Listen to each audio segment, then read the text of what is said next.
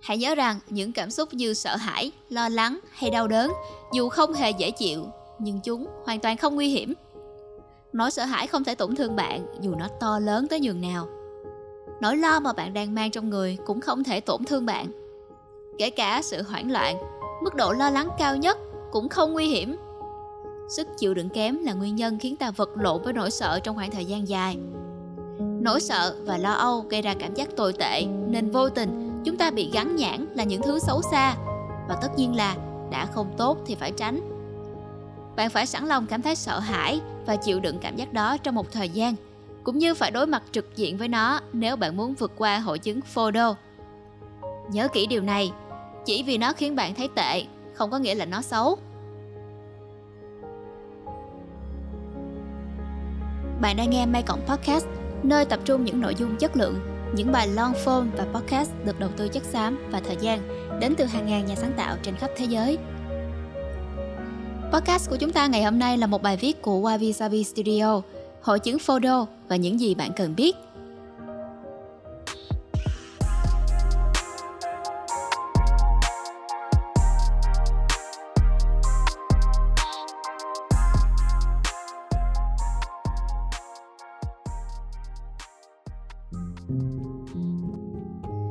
Không cần chịu trách nhiệm cho cảm xúc của người khác.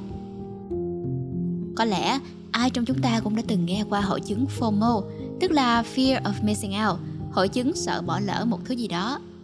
Vậy, bạn có biết khái niệm FODO, tức viết tắt của Fear of Disappointing Others, sợ làm người khác thất vọng hay chưa? Ở tập podcast của ngày hôm nay, chúng ta hãy cùng nhau tìm hiểu về điều đó nhé.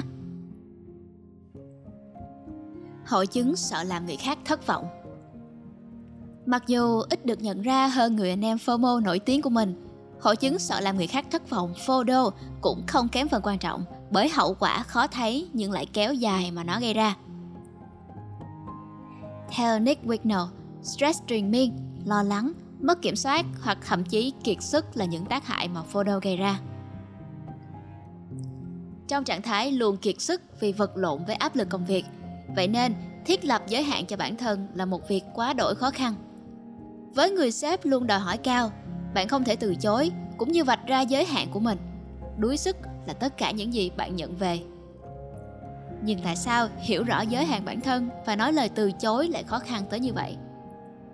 Thiếu hiểu biết về khái niệm thiết lập ranh giới có thể được xem là nguyên nhân chính dẫn đến sự lao lực này. Nếu bạn thật thà từ chối ai đó sẽ không quá khó khăn. Nhưng mà thử thách khó nhất ở đây là bạn cảm thấy như thế nào về điều đó? Hoặc cụ thể hơn việc nói không có khiến bạn ngại hay không Nghĩ đến viễn cảnh giải bày tình trạng quá tải công việc với sếp, một nỗi sợ lại ập đến với bạn. Nỗi sợ đối tượng thất vọng nếu như bạn từ chối. Nỗi sợ này xuất hiện ở nhiều dạng khác nhau. Ví dụ như cảm giác lo âu khi hình tượng chăm chỉ của bạn bị sụp đổ, hoặc trông thấy người hướng dẫn từ những ngày đầu của bạn cảm thấy buồn rầu vì bạn không thể hoàn thành công việc của mình. Dù cho lý do đó là gì, điều quan trọng nhất vẫn là bạn kiệt sức vì không thể từ chối. Sự e ngại người khác thất vọng là nỗi sợ khiến bạn không thể hạ giọng nói không. Để xóa tan phiền muộn, giải quyết gốc rễ vấn đề là việc bạn cần phải làm. Và trong trường hợp này, nguồn căn của sự lo âu xuất phát từ nỗi thất vọng của người khác. Đối đầu với hội chứng FODO có cửa thắng hay không? Cũng như bất cứ chứng sợ hãi quá mức nào từ sợ đám đông cho đến hội chứng sợ nhện. Chỉ có một cách duy nhất để vượt qua mà thôi, đó là bạn phải đối mặt với nó và sẵn lòng luyện tập thường xuyên. Cách duy nhất để thay thế chứng sợ hãi quá độ bằng sự tự tin là hãy chứng minh với não của bạn rằng mọi thứ thực tế không đáng sợ như bạn nghĩ. Đừng cố gắng bảo vệ bản thân bằng cách chối bỏ nỗi sợ hãi của mình. Thay vào đó hãy đối diện và rồi não bạn sẽ học cách vượt qua chúng.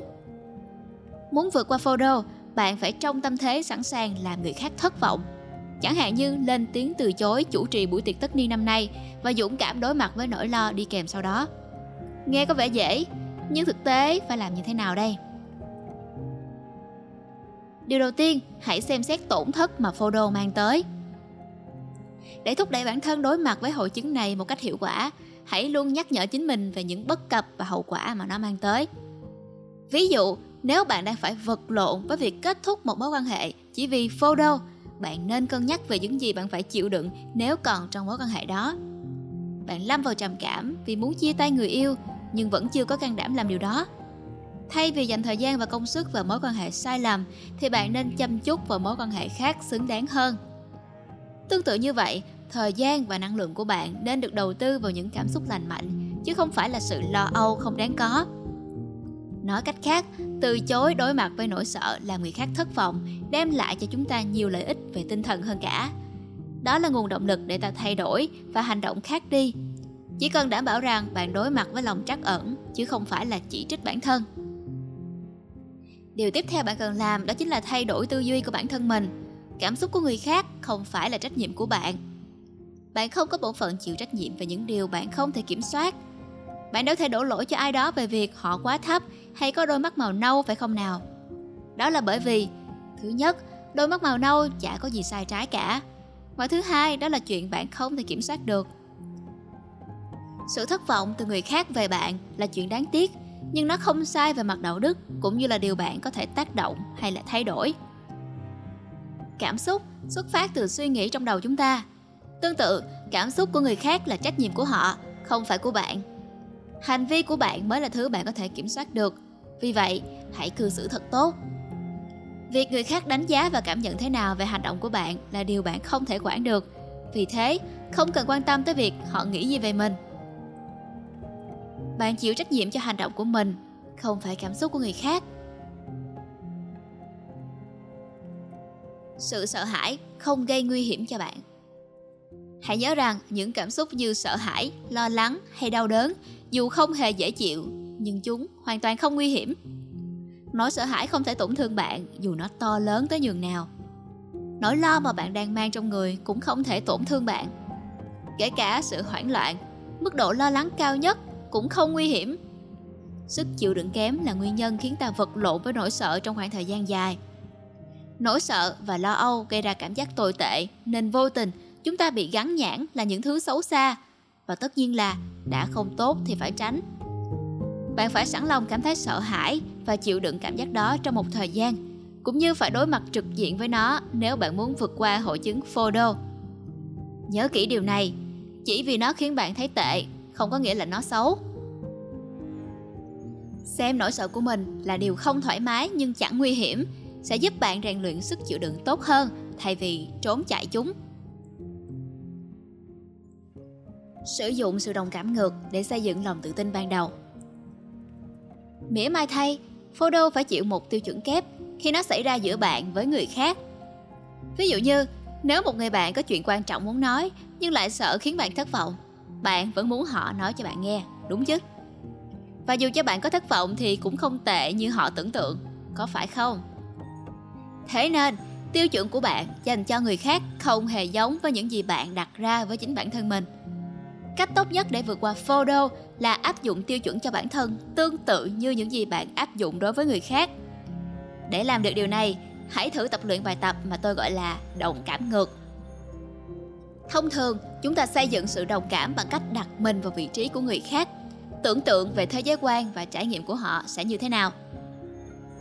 Đồng cảm ngược có nghĩa là bạn đặt vào vị trí của chính mình khi bạn đã trải qua một điều gì đó tương tự như những gì bạn sợ người khác trải qua Ví dụ, nếu bạn sợ phải đưa ra lời nhận xét hay chỉ trích một người bạn thân và không muốn làm họ thất vọng, nghĩ về khoảng thời gian khi họ có dũng cảm bày tỏ với bạn điều tương tự. Thông thường, việc đồng cảm ngược này có thể tiếp thêm động lực để bạn hành động những điều mà bạn muốn làm. Hãy bắt đầu với con số 30% và nâng dần lên theo thời gian. Nếu như bạn muốn chạy đường dài, bạn sẽ không chỉ thắt chặt dây giày và chạy 26,2 mét đều đều cho đến đích cuối cùng. Tương tự, nếu bạn phải làm điều gì đó và sợ khiến người khác thất vọng, có hợp lý không khi bạn cần thời gian để có đủ tự tin? Hay trong trường hợp bạn muốn nghỉ việc nhưng lại sợ sếp không vui vì họ đã đối xử quá tốt và đầu tư quá nhiều thứ để đào tạo vào bạn. Thay vì đoán già đoán non, bạn cần thu hết can đảm và nói với họ Tại sao không làm điều đó bằng cách luyện tập kỹ năng chịu đựng nỗi sợ và sẵn sàng làm những gì đúng ngay cả khi người khác có thể thất vọng? Ví dụ, bạn có thể sẽ muốn luyện tập đóng góp ý kiến một cách thẳng thắn và mang tính xây dựng cho đồng nghiệp của mình sau phần trình bày của họ dù thông thường bạn sẽ im lặng và lờ đi Nói không khó bằng việc báo với sếp mình muốn nghỉ việc, nhưng nó sẽ giúp cho bạn có những kinh nghiệm có ích. Nói cách khác, nếu bạn luyện tập chịu đựng nỗi sợ của bản thân theo những cách nhỏ nhặt từ 30%, bạn sẽ có đủ tự tin và cuối cùng sẽ chấp nhận những thử thách lớn hơn 100%. Cẩn thận với cảm giác tội lỗi giả tạo. Cảm giác tội lỗi giả tạo xuất hiện khi bạn hiểu nhầm một cảm xúc khó hiểu như buồn bã hoặc thương hại và cho nó là cảm giác tội lỗi. Ví dụ, một người bạn cho bạn cơ hội đầu tư vào công ty của họ. Bạn rất hào hứng cho tương lai và nghĩ đây là một khoản đầu tư sinh lời. Nhưng bạn đã lên kế hoạch tiết kiệm trong vài năm tới cho con đi đại học và tất nhiên bạn không biết phải từ chối như thế nào vì cảm giác tội lỗi dân trào khi bạn phải từ chối dự án kinh doanh mới mà họ đã làm việc rất chăm chỉ. Công bằng mà nói, những gì bạn cảm thấy không phải là cảm giác tội lỗi đâu. Cảm giác tội lỗi là một cảm xúc tương đối hẹp, nghĩa là nó không thường xuyên xảy ra. Để cảm thấy tội lỗi, bạn phải cố ý làm một điều gì đó vô lý và hành động này không thường xuyên xảy ra. Trong ví dụ trên, mặc dù bạn có thể cảm thấy buồn hoặc thất vọng khi không thể đầu tư vào công ty của bạn mình, nhưng điều đó không sai về mặt đạo đức. Cảm giác tội lỗi không phải là cái tên phù hợp để gắn vào cảm xúc của bạn ngay lúc này. Nhưng chúng ta thường gán ghép nỗi buồn hoặc những cảm xúc liên quan khác với sự tội lỗi vì chúng khiến ta ảo tưởng về khả năng kiểm soát. Khi bạn làm điều gì đó, bạn thường có thể giảm bớt phần nào cảm giác tội lỗi bằng cách sửa đổi. Mặt khác, nỗi buồn là kết quả của sự mất mát theo định nghĩa, điều này có nghĩa là bạn thật sự bất lực về mọi thứ. Vì vậy, chúng ta chọn cảm thấy tội lỗi thay vì trải qua nỗi đau của sự bất lực. Trong mọi trường hợp, nếu bạn đấu tranh với nỗi sợ hãi, làm người khác thất vọng, cảm giác tội lỗi giả tạo có thể là một lý do khôn khéo và đầy sức thuyết phục.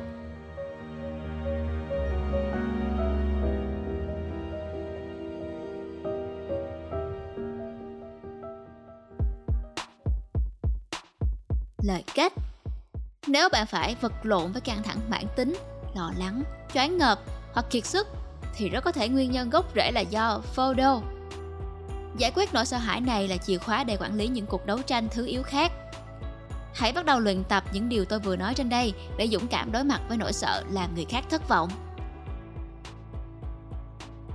Và đó là bài viết How to Get Over Fear of Disappointing Others FODO của Nick Wignall Tên tiếng Việt là hội chứng photo và những gì bạn cần biết. Để tìm đọc lại bài viết này, các bạn có thể tìm trên tab May Cộng. May Cộng là nơi tập trung những nội dung chất lượng, những bài long form và podcast được đầu tư chất xám và thời gian đến từ hàng ngàn nhà sáng tạo trên khắp thế giới. Hẹn gặp lại các bạn vào các số podcast tiếp theo của May Cộng, phát hành đều đặn hàng tuần vào 21 giờ mỗi thứ hai và thứ sáu. Còn mình là Ayla. Xin chào